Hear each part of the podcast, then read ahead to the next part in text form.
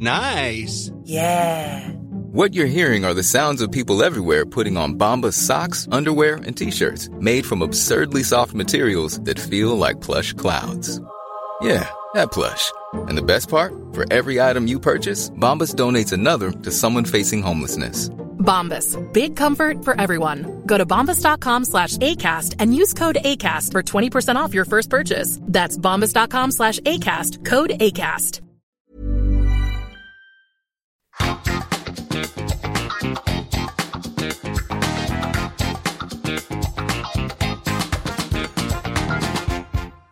Už je to skoro rok, počas ktorého sme vám každý týždeň predstavili rôznych ľudí, ktorí akýmkoľvek spôsobom nášho Prešova patria. Či už tu žijú, tvoria, pomáhajú iným, no aj ľudí, ktorí sú ním akúkoľvek spätí. Sme naozaj nesmierne radi, že našu tvorbu pravidelne počúvate a z čoho sa naozaj skutočne tešíme je to, že sa vám aj páči. Vďaka vašej neutichajúcej podpore totiž môžeme prinášať niektoré, napríklad aj z ťažších tém, o ktorých by sme sa však mali začať otvorene baviť, čoho bude dnešná časť dokonalým príkladom. Rozprávali sme sa v netotiž človekom, ktorý vám priniesie unikátny pohľad na využitie geotermálnej energie v našom regióne. Dozviete sa, akým spôsobom môžeme napríklad aj my prispieť k efektívnejšiemu využívaniu obnoviteľných zdrojov energie, aký je princíp výroby elektrickej energie prostredníctvom nájdeného geotermálneho prameňa a vôbec, aký to bude mať dopad na životy na všetkých. Ak chcete tvorbu a ďalšie napredovanie tohto podcastu podporiť a spropagovať možno aj vaše podnikanie, napíšte nám do súkromnej správy na facebookovej stránke na Trojici vo Dvojici. Určite spolu niečo vymyslíme. Ďakujeme. Vážení poslucháči podcastu na Trojici vo Dvojici, dnes bude to trošku taký špeciálnejší formát, pretože môjim dnešným hostom nie je úplne tak prešovčan, ale je to človek, ktorý je s našim mestom posledné obdobie, možno že posledné roky veľmi spätý. Dovolte, aby som tomto podcastom štúdiu privítal Michala Mašeka, ktorý je odborník na geotermálnu energiu. Michal, vítaj v tomto podcaste. Ďakujem pekne, Joško, pozdravujem všetkých poslucháčov. Všetci, ktorí ma poznáte, tak viete, že vlastne ja keď niekde vidím to také, také zázračné spojenie šiestich veľmi významných písmen, a to je, to je názov nášho mesta, Prešov, tak vlastne ja už stále zbystím pozornosť. Stále, stále mi niečo tam už tak, tak hraje a chcem, chcem o tom vedieť viac a viac. A myslím, že to bolo ešte minulý rok, alebo si na začiatku tohto roka, tak uh, zaznamenal som nejaké články o tom, že geotermálna energia, geotermálna energia, ktorú dneska môžem považovať za nazvem to, že obnoviteľný zdroj energie, niečo, o čom sa málo by, o čom by sa málo hovoriť trošku viac, ale asi sa o tom až tak nehovorí. Uvedomujeme si, že to treba o tom hovoriť, ale aj napriek tomu všetkému je toho veľmi málo. Čo, to má, čo to má s našim mestom? V našom meste, alebo veľmi blízko nášho mesta, bol nájdený geotermálny prameň, dalo by sa to nazvať, alebo geotermálna voda, ale možno, že to teraz splietam a ty mi to teraz povieš, že uh, uh, Jožku, Jožku zle. Uh, predtým, než sa ale dostaneme ku tejto celej oblasti, tak my stále si tu predstavujeme našich hostí, to sú, eh, čo sú zač, čo majú za sebou, tak uh, Michal, my sme si potýkali pred, pred týmto podcastom, tak dúfam, že to nikomu nebude vadiť. Michal, ako sa dostal vlastne ku, ku tejto oblasti, ku tomu, že si dneska už považovaný za jedného naozaj z renomovaných odborníkov v obnoviteľných zdrojoch a v geotermálnej energii? No, má to históriu, ktorá siaha približne 10 rokov dozadu, kedy som sa v rámci môjho štúdia na MBA rozhodoval o tom, aký záverečný biznis plán spravím. A v rámci tohto procesu a ešte aj predtým som sa zaujímal o, o zem, o jednoducho dlhodobú udržateľnosť, o čisté zdroje energetické a v rámci takého výberového konania a zisťovania toho, čo by som chcel spraviť v rámci biznis plánu, som dospel ku geotermálnej energii, nakoľko má najlepšie vlastnosti aj zo všetkých obnoviteľných zdrojov a to ani nehovorím v porovnaní s konvenčnými zdrojmi. Je to čistý zdroj, čo už v rámci obnoviteľných zdrojov musí byť, preto tam mhm. biomasu príliš nezahrňam. Uh-huh. A je to veľmi stabilný zdroj, na rozdiel od fotovoltiky alebo vetra nie je podmienený tým, či svieti slnko alebo fúka. To teplo v Zemi je v kuse a bude tam ešte milióny rokov.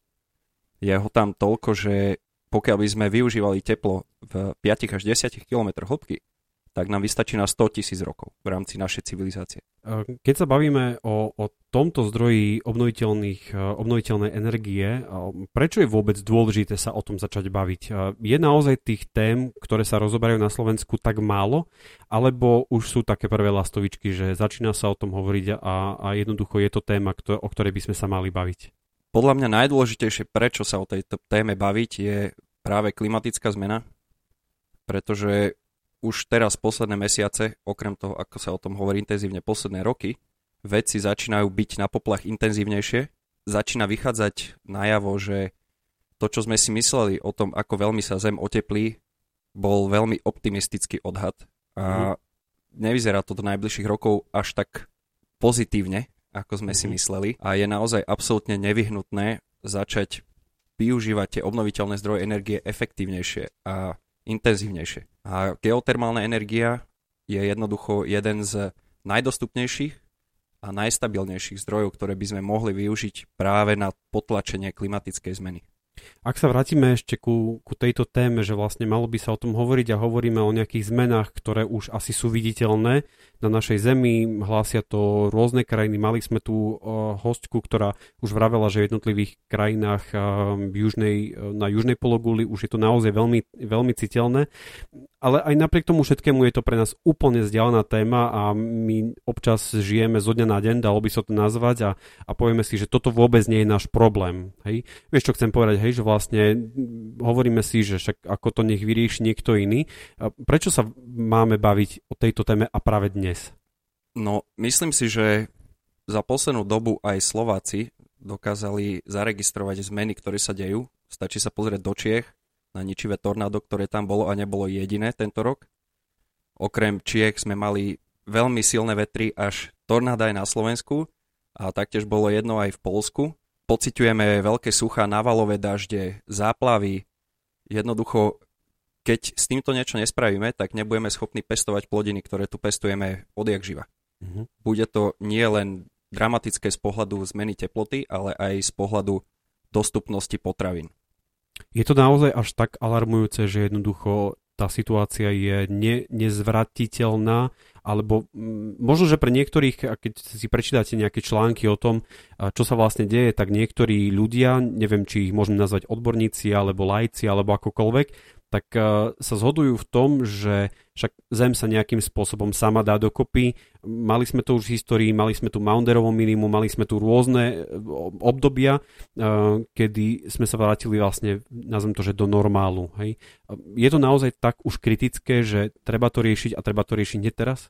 Uh, určite existujú cykly doby ľadovej, ktoré tu boli už aj v minulosti, ale odborníci a veci, ktorí toto aj študujú, a analizujú dáta z minulosti, e, sa zhodujú na tom, že ten teplotný nárast a množstvo skleníkových plynov v atmosfére je jednoducho príliš vysoký na to, aby to bolo prirodzené. Mhm. Čiže ľudský zásah v tom určite zohráva podstatnú rolu. E, či sa to dá zvrátiť, to už je otázne, lebo je možné, že bod zlomu sme už preskočili. Teraz možno musíme pracovať skôr na tom, ako zmierniť ten dopad. Zrejme sa to celé asi snúbi aj s tým, že nám rastie um, dopyt po elektrickej energii, po energiách ako takých. Um, máme tu viacej klimatizácií, máme tu viacej technológií, ktoré potrebujú svoje, svoju energiu a podobne a tým pádom ako keby, že v tom celom komplexe, ak sa na to pozrieme takto globálne, tak to vôbec nie je akože asi ideálny stav, že my potrebujeme energiu, ktorú nejakým spôsobom musíme vyrobiť, ale máme tu klimatické zmeny. Určite spotreba elektrickej energie rastie. Najlepšia elektrina je tá, ktorá sa nemusí vyrobiť a spotrebovať, čiže aj efektivita využívania elektrickej energie, ako aj tepelnej, je veľmi dôležitá téma. S tým absolútne súhlasím a myslím si, že nikto tomu nemôže oponovať. Okrem toho, že sa zvyšuje spotreba, sa taktiež dramaticky zvyšuje cena elektrickej energie, čo je pozorovateľné poslednú dobu aj v rámci debat našej koalície versus opozície. Mm-hmm. Pravda je, že cena elektrickej energie je rekordne vysoko. Je cez 90 eur za megawatt hodinu, mm. čo je trikrát viac ako bola 3 roky dozadu. A určite to závisí na rôznych faktoroch, z jedného, ktorých je určite aj dostupnosť fosílnych palív a ich výroba, prenos, respektíve cena a takisto, že narastá spotreba. Jednoducho, keď je dopyt, tak rastie cena. V rôznych dokumentoch môžeme vidieť, že vlastne už sa pomaly začína míňať množstvo ropy, ktoré, ktoré sme našli, alebo respektíve ložiska. Máme, pred, odborníci predpokladajú, že ich budeme mať na niekoľko desiatok rokov, že to vlastne nebudú stovky rokov a tak ďalej tým sa dostávame postupne asi ku obnoviteľným zdrojom. Obnoviteľné zdroje, ktoré možno, že mnohí z nás poznáme, kde máme fotovoltické panely na, na strechách, vidíme e, väčšinou v Rakúsku, asi, asi v Rakúsku je to také citeľnejšie veternú, veternú elektráreň, e, máme tu už nejaké príklady energetického zhodnocovania, napríklad odpadov a tak ďalej, tak ďalej. A, a dostávame sa k tomu, že jedným z tých obnoviteľných zdrojov je vlastne aj e, geotermálna energia. Ak by si mohol teraz úplne, lebo naši posluchači nie sú úplne ne, ne, možno nejaký odborne zdatní, tak laicky vysvetliť, o čo vlastne ide. V jednoduchosti geotermálna energia pochádza z jadra Zeme. Uh-huh. A je podporovaná rôznymi procesmi, ktoré sa v Zemi dejú. Je to napríklad e, rozklad radioaktívnych látok, prirodzený, rôzne chemické reakcie, pohyb mag- magmy. A toto teplo, ktoré sa nachádza pod zemou, my dokážeme využívať prostredníctvom média, ktoré dostáva toto teplo na povrch a toto uh-huh. médium je voda. Takže prostredníctvom vody dostávame prirodzené teplo zeme na povrch a toto teplo uložené vo vode dokážeme využívať na ohrev alebo výrobu elektrickej energie. Ak by sme si to trošku mohli približiť, lebo v našich končinách je to, je to raritné, že máme geotermálne už niekde nejaké vody, alebo je to novinka na, na Slovensku, že toto vôbec nepoznáme a je to pole neorané ešte pre nás? Slovensko má veľmi dobrú zásobu podzemnej vody, okrem toho, že má aj relatívne vysoký tzv. teplotný alebo geotermický gradient, čo je náraz teploty s hĺbkou. Oproti svetovému priemeru je to skoro o 10 stupňov viac, čo je veľmi významné. A na Slovensku sa geotermálna energia využíva už relatívne dlho, takisto jak vo svete. Je to mm-hmm. prvá energia, čo sa začal využívať už niekedy 5000 rokov dozadu. V horúcich prameňoch si ľudia ohrievali jedlo, používali to na varenie. U nás sa najčastejšie využíva na rekreáciu, Máme mm-hmm. na Slovensku kopec krásnych kúpelov, kde vyviera alebo sa využíva geotermálna voda, ktorá pôsobí pozitívne na ľudské zdravie. A okrem takýchto rekreačných aktivít spojených s geotermálnou energiou máme na Slovensku aj polnohospodárstvo, respektíve skleníky, ktoré mm-hmm. využívajú toto podzemné teplo na ohrievanie a pestovanie v podstate počas celého roku. Mm-hmm. Taktiež máme na Slovensku štyri systémy centrálnej zásoby teplom, ktoré sú napájané práve z geotermálnych zdrojov a už do zoznamu chýba v podstate len geotermálna elektráreň. A to mm-hmm. je mhm. to, prečo som tu a to je to, čo, na čo má Prešov reálne potenciál. Ak sa dostávame postupne ku nášmu mestu, ku nášmu regiónu Prešov, v tých článkoch, ktoré som čítal, tak vlastne tam si popisoval to, že vlastne Prešov a ešte s jedným mestom, teraz Žiar nad Hronom, Žiar nad Hronom majú najväčší potenciál využívania geotermálnej energie aj pre výrobu elektrickej energie, ale keď, sa, keď prídeme vlastne ku tomu Prešovu, prečo práve Prešov? Čím je taký, čím je taký významný? A je to nejakou históriou, alebo je to možno nejakou sopečnou činnosťou, alebo čo sa vlastne, čo sa vlastne deje? Prečo práve naše, náš región? Je to geologická história, ktorú do podrobností nedokážem ani popísať, ale e, čo sa týka tých podmienok, prečo práve Prešov, mm-hmm. tak je tu jeden z najvyšších geotermických gradientov na Slovensku. To je mm-hmm. prvá podmienka. A je tu potvrdený výskyt vody. Vďaka pilotnému prieskumnému vrtu, ktorý bol robený v oblasti Teriakoviec, ktorý robila nafta v 70. rokoch. Hľadali samozrejme plyn a ropu, ale natrafili na vodu. Boli z toho veľmi nešťastní. Na rozdiel od toho my sa tomu veľmi tešíme, pretože mm-hmm. je to najlepšia indícia toho, že e, je tu zásoba vody v dostatočnej hĺbke na to, aby sme vyrobili elektrickú energiu. Čo nie je bežné všade na Slovensku. Padlo tu také, také slovo, že geotermálny gradient. Čo, o čo vlastne ide? Čo si po tým pojmu máme predstaviť? Geotermálny alebo geotermický alebo teplotný gradient je stúpanie teploty s hĺbkou Zeme. Takže čím ideme hĺbšie, tým je vyššia teplota. Samozrejme dá sa to prepočítavať na nejaké jednotky, my to prepočítavame na kilometre a v Prešove je tento geotermický gradient približne 42, 40 až 42 stupňov na 1 km. To To znamená, že každým kilometrom je teplota o 40 až 42 stupňov vyššia. V 4 kilometroch môže byť približne 160 stupňov. Tento gradient nie je úplne konštantný, čiže hovoríme všeobecne o 40 až 42 stupňoch, ale predpokladáme, že v hĺbke 4 km v Prešovskej kotline bude teplota niekde v rozmedzi 140 až 165 stupňov. Z pohľadu celého sveta, lebo viem, že Island je asi krajinou, ktorá asi najviac využíva a, túto energiu, a, ale z pohľadu celého sveta, je to významné číslo, alebo je to priemer, alebo je to podpriemer, kde sa vlastne nachádzame? Keby sme zobrali celosvetový priemer, tak sme nadpriemer.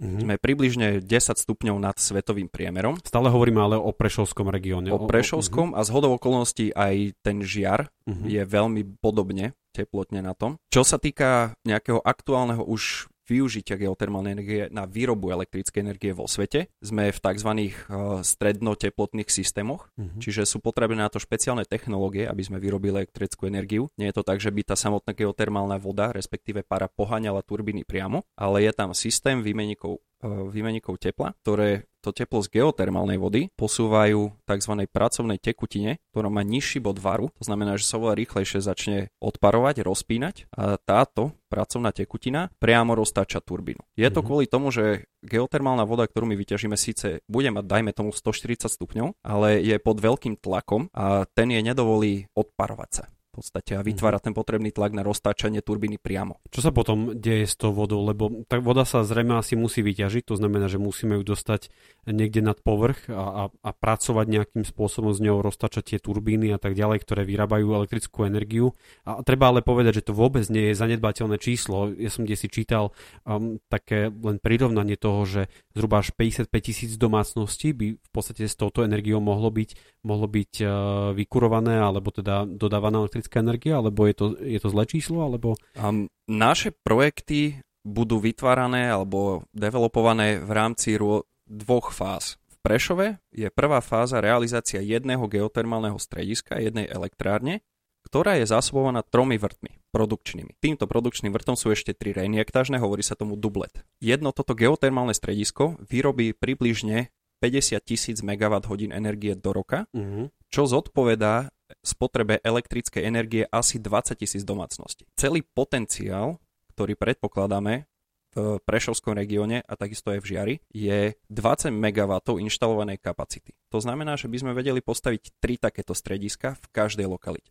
Mm-hmm. Takže pokiaľ naozaj vystávame všetko, čo plánujeme, tak celkovo by sme vedeli zásobovať niekde okolo 60 tisíc domácností elektrickou energiou a ostáva nám ešte zostatkové teplo, ktorým dokážeme zasobovať ďalšie 10 tisíce, ale lokálnych domácností. Pretože mm-hmm. teplo nevieme presúvať krížom krážom zo štátu do štátu, to je jednoducho lokálna záležitosť, mm-hmm.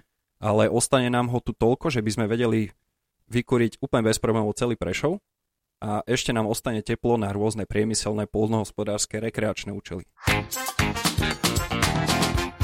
Po tým celým si v jednoduchosti teraz môžeme predstaviť asi to, že niekto niekedy dávno v nejakej histórii zakopal nejakú lopatu a proste odtiaľ sa vyvierala, odtiaľ začala vyvierať teplá voda, alebo, alebo kde, je tá, kde je tá história toho celého, že uh, ako vlastne vedci, lebo teraz asi na tom musí pracovať asi tým vedcov, prišiel na to, že práve tu a práve tá voda, lebo musí to mať asi nejaké špecifické svoje regionálne a tak ďalej vlastnosti, že kedy toto celé začalo? Začal by som na príkladoch zo sveta, kde najzre, najzjavnejší prejav geotermálnej energie sú napríklad gejzíry, alebo práve výlev geotermálnej energie na povrch v podobe prameňov. Už toto indikuje, že v okolí sa nachádza nejakým spôsobom geotermálna energia, ťažko povedať v akej hĺbke, odkiaľ tá voda ide na mhm. prvý mm. pohľad. A od tohoto už sa vedia odraziť veci a môžu začať robiť geologický prieskum v danej oblasti. Geofyzikálny prieskum, ktorý vie povedať, v akej hĺbke sa nachádzajú aké približné horniny a či mhm. sa v tej hĺbke nachádza aj voda. Takže toto sú dva najdôležitejšie faktory, ktoré treba identifikovať pri, mm-hmm. pri skúmaní oblasti na jej geotermálny potenciál. Uh, metodika je rôzna, týchto prieskumov je naozaj veľmi veľa. My v rámci našich prieskumných území sme využili všetky existujúce dáta, plus spravili sme vlastný prieskum. Čo sa týka Slovenska a identifikácie nejakých možných geotermálnych oblastí, tak veľmi pomohla v minulosti vláda socialistická, ktorá robila intenzívny prieskum a vrtali na Slovensku skoro jak do ementálu Poviem to tak. Lebo Máme rozvrtané Slovensko. Úplne, hej? na Slovensku viac ako 4000 vrtov. To je pekný názov ináč pre dokument. Ináč, keď, budete niekedy, keď budete niekedy robiť nejaký dokument, tak prevrtané Slovensko to by bola úplne krása. No, no máme to prevrtané ako Emmental. Um, no, e, vďaka týmto pokusom, kedy hlavne vláda hľadala ropu a plyn, lebo však to bolo v tej dobe uh-huh. zaujímavé, tak vďaka tomuto máme obrovské množstvo dát v Geologickom inštitúte, ktoré nám vedia povedať alebo respektíve indikovať, či a kde sa nachádza geotermálny potenciál. A tieto dáta boli základom aj pre výskum, ktorý bol robený v rámci našich projektov. Vďaka týmto dátam boli identifikované oblasti, v ktorých aktuálne sme a ktoré sme my ešte dodatočne preskúmali, aby sme potvrdili to, čo indikujú tie dáta z archívu. Ak sa, ak sa naši e, súdruhovia, nazvem to, že tak súdruhovia jednoducho pozerali na tieto dáta a videli, že sú tu geotermálne pramene a tak ďalej, tak ďalej, videli ten potenciál už vo výrobe elektrickej energie, alebo tá technológia v minulosti vôbec nebola na takej úrovni, že by sa vôbec zamýšľali nad tým, že um, môžeme z toho vyrobiť elektrickú energiu, lebo keď si zoberieme vlastne, mali sme tu uholné bane, ktoré asi bol baníctvo na Slovensku malo veľmi veľkú históriu, mali sme tu nejaké pokusy e, s našimi spalovňami v Košiciach a v Olo v Bratislave, um, aby jednoducho sme mali ešte aj iný zdroj elektrické energie alebo energie. Videli oni v tomto celom potenciál? Podľa mňa ten potenciál nemohli vidieť v tej dobe, nakoľko neboli dostupné potrebné technológie, aby sa dala vyrábať elektrická energia za mm-hmm. podmienok, ktoré tu máme. Skôr si myslím, že videli potenciál práve v tej rekreácii mm-hmm. v mhm. tej dobe. Preto... preto asi máme toľko termálparkov a toľko kúpelov a to kúpeľníctvo na Slovensku asi prekvitalo. To je asi jeden z tých asi dôvodov ako vlastne funguje ten celý systém? My sme to trošku už načrtli, ale, ale predsa by som sa len chcel tomu vrátiť. Ako sa vlastne vyrába elektrická energia z tohto tepla? V jednom rozhovore som čítal, že vlastne tú vodu my v princípe ako keby že vrátime späť do zeme. To znamená, že chceme od nej, aby sa znova ohriala a tým pádom je to perpetuum mobile, jednoducho tá voda sa nikdy neminie, alebo, alebo predsa je tam nejaký dobeh, ktorý trvá desiatky, stovky, tisíce rokov.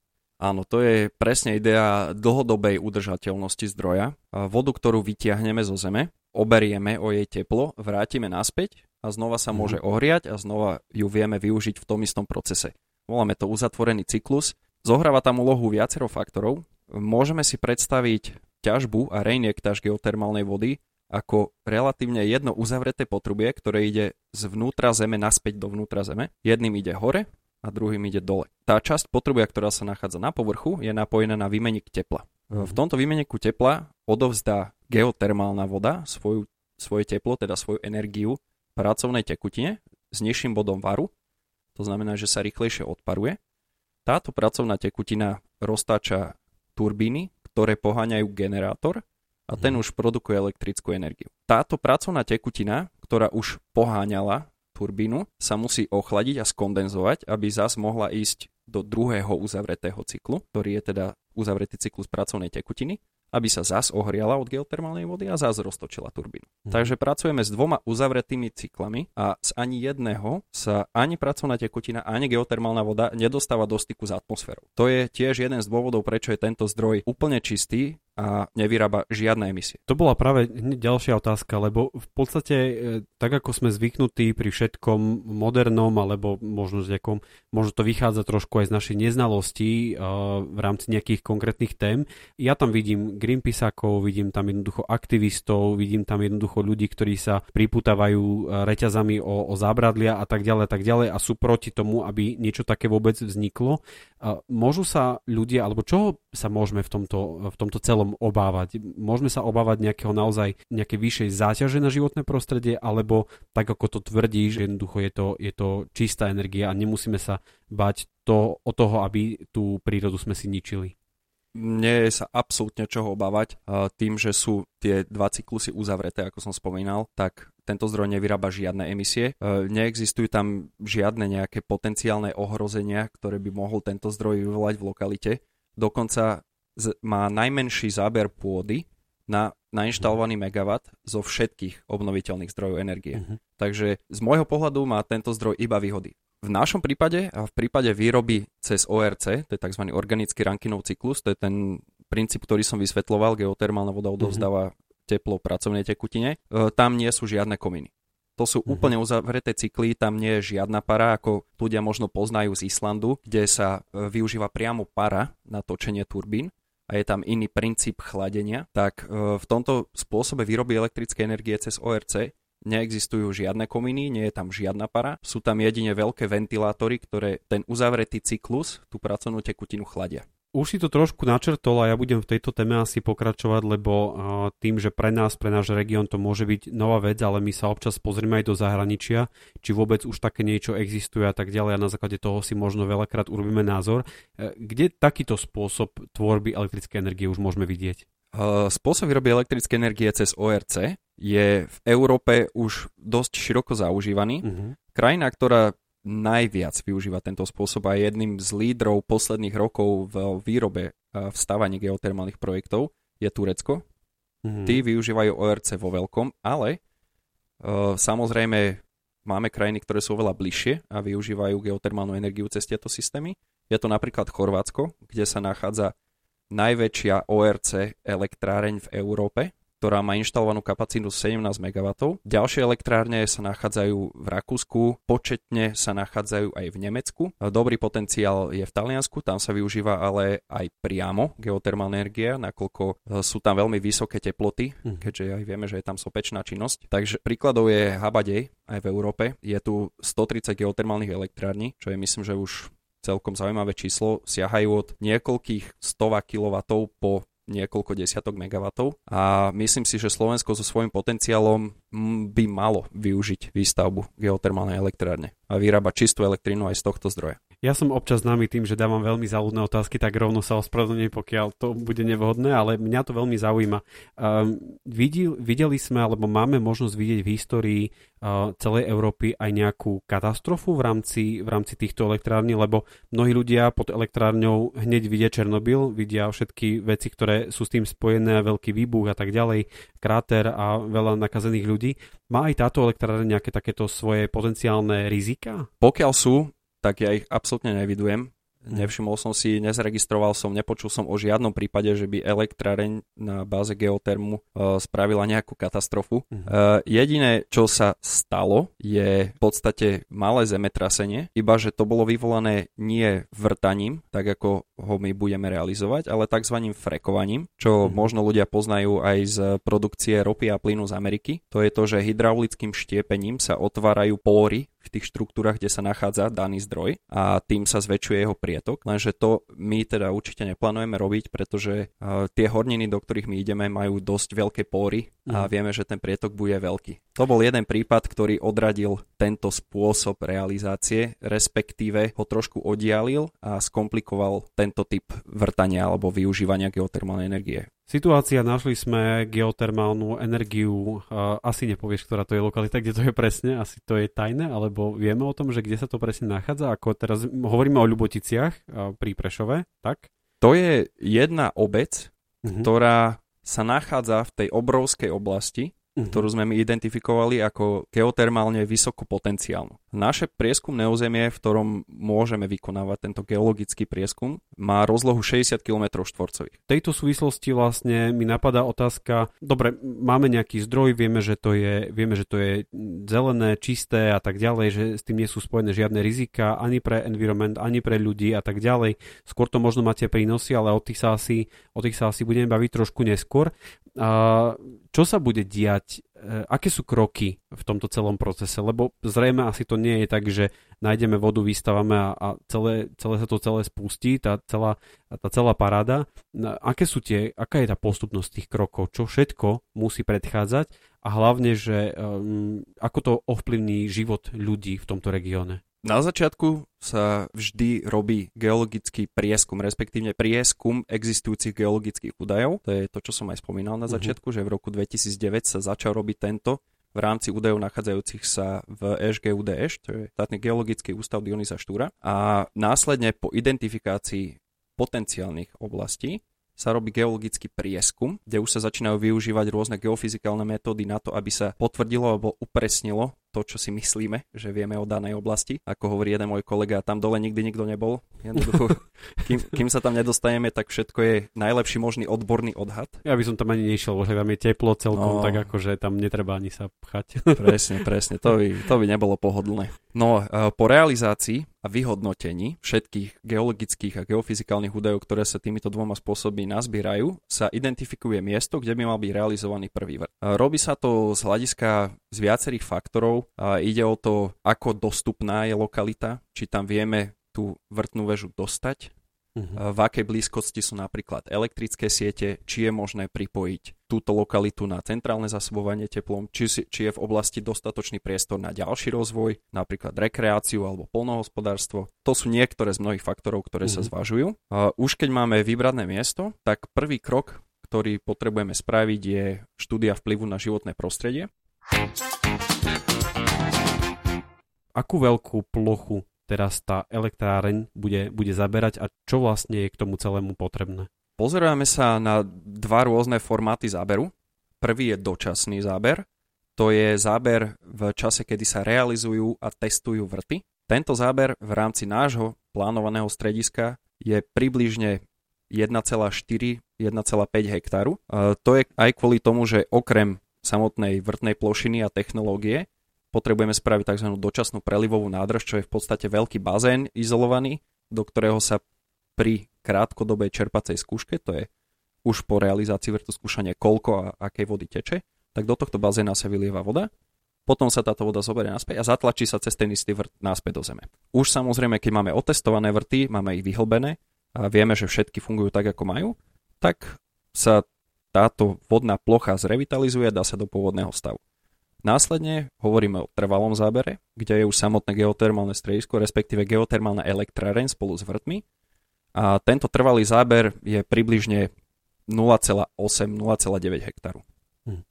A aký hlboký vrt my potrebujeme urobiť na to, aby to bolo rentabilné, aby to bolo úplne v poriadku vo všetkých smeroch? Čo, čo si máme predstaviť? Sú to, že desiatky metrov, sú to stovky, tisíce?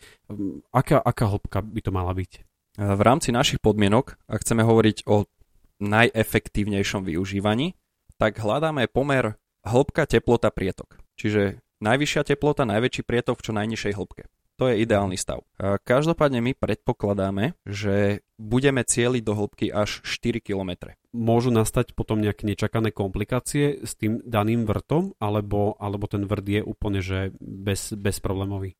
Jediná komplikácia alebo riziko je pre investora, a mm. to je to, že tam dole sa na, nebude nachádzať dostatočné množstvo vody alebo nebude hlbšie. dostatočná teplota. A musí ešte hlbšie alebo ide niekde no, inde? To je možné, že by už nepomohlo, mm. pretože ten horizont, v ktorom sa nachádza voda, nesiaha od nášho zemského povrchu až po jadro. Je to istá hrúbka geologickej štruktúry, tu sa pozeráme na vápence alebo dolomity, ktorá túto vodu obsahuje. Je hruba niekoľko 100 metrov, čo preukáže až samotný vrd. My predpokladáme, vieme približne aká je hĺbka v rámci meraní, ktoré sme robili, ale už pod tým a nad tým pravdepodobne nie sú iné štruktúry, ktoré by obsahovali vodu. Čiže my cielime do konkrétnej hĺbky kvôli tomu, že je tam tá, nazvem to, že špongia kamená, ktorá obsahuje vodu. Hovorím mm. špongia, lebo niektorí ľudia si možno myslia, že tam je obrovské jazero, mm-hmm. čo samozrejme nie je. Je to naozaj pevná skala, ktorá je porovitá, v ktorej preteká voda. Ja si to stále predstavujem, ako keď uh, tí všetci, ktorí máte studne, viete, že každý meter tej vrtania tej studne niečo stojí a naozaj toho investora to môže zabolieť, keď vlastne očakáva, že to bude 6 metrov, na konci to je 12 metroch. My sme už ale tu načrtli také zázračné slovo, že investor. Toto celé znie že toto bude stať hrozne veľa peňazí. Hrozne veľa peňazí, ja som to kde si čítal, že to sú desiatky miliónov investície a toto pre mnohých môže byť taký otáznik, aha, že kto je za tým a aké skupiny a tak ďalej. Aký je zdroj financovania takejto, takejto realizácie?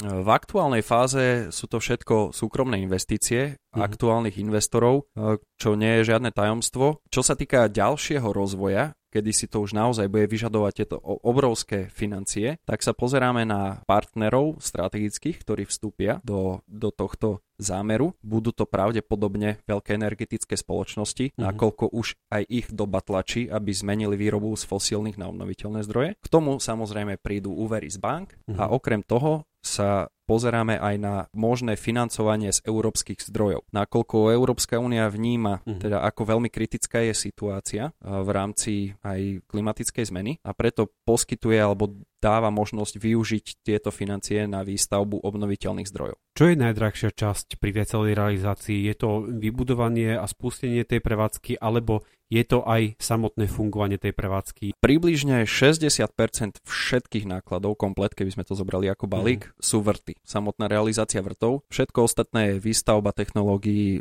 dodávka technológií, uvedenie do prevádzky, vyvedenie výkonu, rôzne konzultačné služby, a čo sa týka prevádzky samotnej geotermálnej elektrárne, tak náklady sú minimálne, mm. nakoľko si nevyžaduje žiadne vstupné suroviny, ako je napríklad uhlie, ropa, plyn, drevo. Je to zdroj, ktorý je lokálny, je stále dostupný, to znamená, že okrem toho, že je čistý a stabilný, je E, bezpečný mm. a dopomáha ku stabilite výroby energie v danej lokalite. Nie je závislý na cenách na trhu, nie je závislý na tom, či si niektorá krajina povie teda, že vám zavre kohutík. Jednoducho veľmi výrazne prispieva ku energetickej bezpečnosti krajiny. Znie to celé tak, ako keby, že sa obyvateľia, ktorí budú bývať v bezprostrednej blízkosti tejto elektrárne, nemusia obávať množstva kamionov a, a všetkých nákladných aut, ktoré prevážajú asi, asi tú celú surovinu, že ani tento vplyv to nebude mať, lebo vieme, v akom stave sú, naša, sú naše cesty, ako je, v akom stave je naša infraštruktúra a neviem si úplne teraz predstaviť, že by ešte sme mali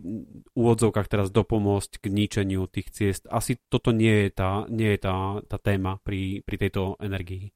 Absolútne, toto je ďalšia výhoda, o ktorej sa hovorí už menej, že odpada mm-hmm. potreba dopravy týchto súrovín na výrobu elektrickej energie.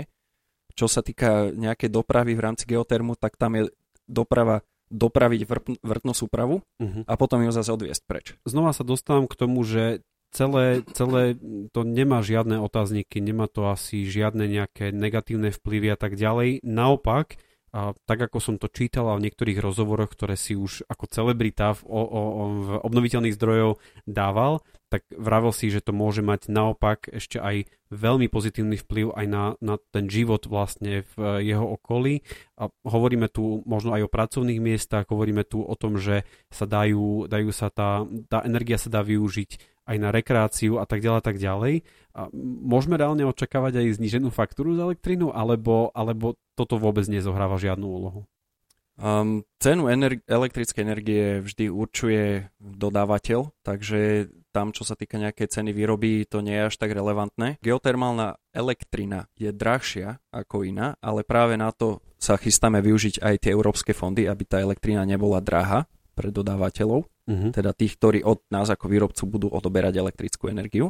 Um, čo sa týka nejakej zásoby tepla, tak tu je potenciál znežených faktúr naozaj veľmi vysoký, ale ide o to, či je spoločnosť alebo teda regionálny distribútor, dodávateľ tepla ochotný toto teplo odoberať a distribuovať ďalej. Prípadne, či investori, ktorí realizujú novú výstavbu v okolitých oblastiach, sú ochotní pripojiť sa na odber tepla z geotermálnej elektrárne. Túto možnosť ponúkame, nakoľko budeme mať obrovské množstvo zostatkového tepla, ktoré tu bude k dispozícii a naozaj vytvára veľmi široké príležitosti, ako ho využiť. Okrem polnohospodárstva a skleníkov a rekreácie sa dá využiť napríklad na výrobu chladu, na sušenie dreva.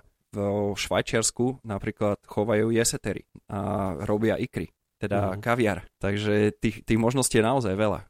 Dá sa napríklad robiť E, chlad pre e, celoročné klzisko. Dá sa vyhrievať, vyhrievať trávnik na fotbalovom štadióne. Hmm. Na Islande vyhrievajú cesty a chodníky, aby ich celý rok mali jednoducho suché a nemali ich zasypané snehom a ľadom. A nie je to trošku paradox, že vlastne máme teplo, ktoré vyťažíme zo zeme a ešte chceme tým aj chladiť? Ako, ak, aký je ten princíp vlastne toho chladenia? Lebo to teplo, asi si vieme predstaviť, že máme teplo, tak aj na druhej strane bude teplo, ale zrejme asi nejakou technológiou vieme to teplo využiť aj na chladenie. Môžeme si to v podstate predstaviť ako klimatizáciu. Cítite vy pri tomto svojom projekte nejaký odpor, alebo tam sa nedá vlastne hovoriť o, o žiadnom nejakej rezistencii voči, voči tejto téme? Povedal by som ako kde.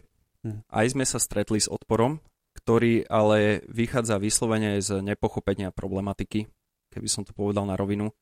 A ľudia si vytvárajú ilúzie o tom, čo zlé by sa mohlo stať, mm ale to je pre ľudí podľa mňa úplne bežné a jednoducho treba sa tomu postaviť čelom, treba si pozrieť fakty, treba možno otvoriť diskusiu s odborníkmi a naozaj počúvať o tom, čo je možné a čo nie je možné. Netreba malovať čerta na stenu a robiť z komára somára jednoducho. Treba sa pozrieť na veci tak, ako fakticky sú. A potom každý pochopí, že tento zdroj je okrem toho, že bezpečný a čistý, je naozaj aj veľmi prospešný pre daný región a oblasť. My sme sa pred podcastom rozprávali o tom, že vlastne ty si objavoval krásy tejto obnoviteľnej, obnoviteľných zdrojov energie a geotermálnej energie a tak ďalej a že sa postupne k tomu vlastne aj ty sám dostával.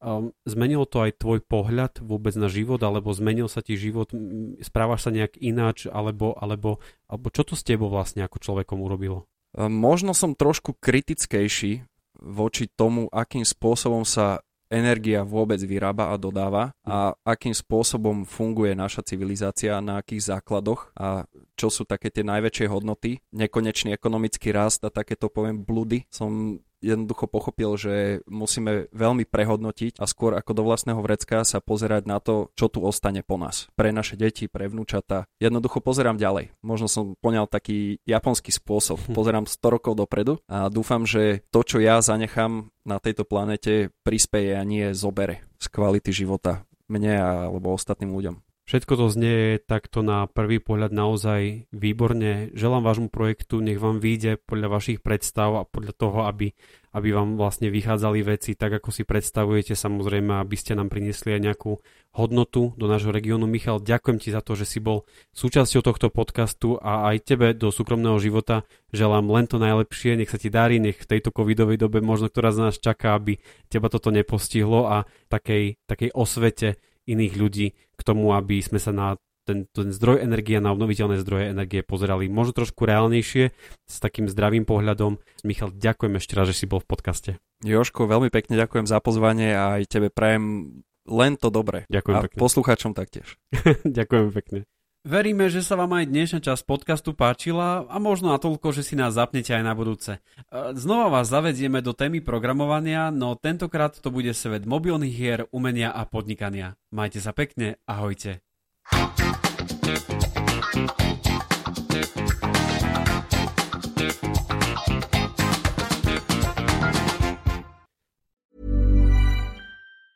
Mom deserves the best, and there's no better place to shop for Mother's Day than Whole Foods Market. They're your destination for unbeatable savings, from premium gifts to show-stopping flowers and irresistible desserts. Start by saving 33% with Prime on all body care and candles. Then get a 15-stem bunch of tulips for just $9.99 each with Prime. Round out Mom's menu with festive rosé, irresistible berry chantilly cake, and more special treats. Come celebrate Mother's Day at Whole Foods Market.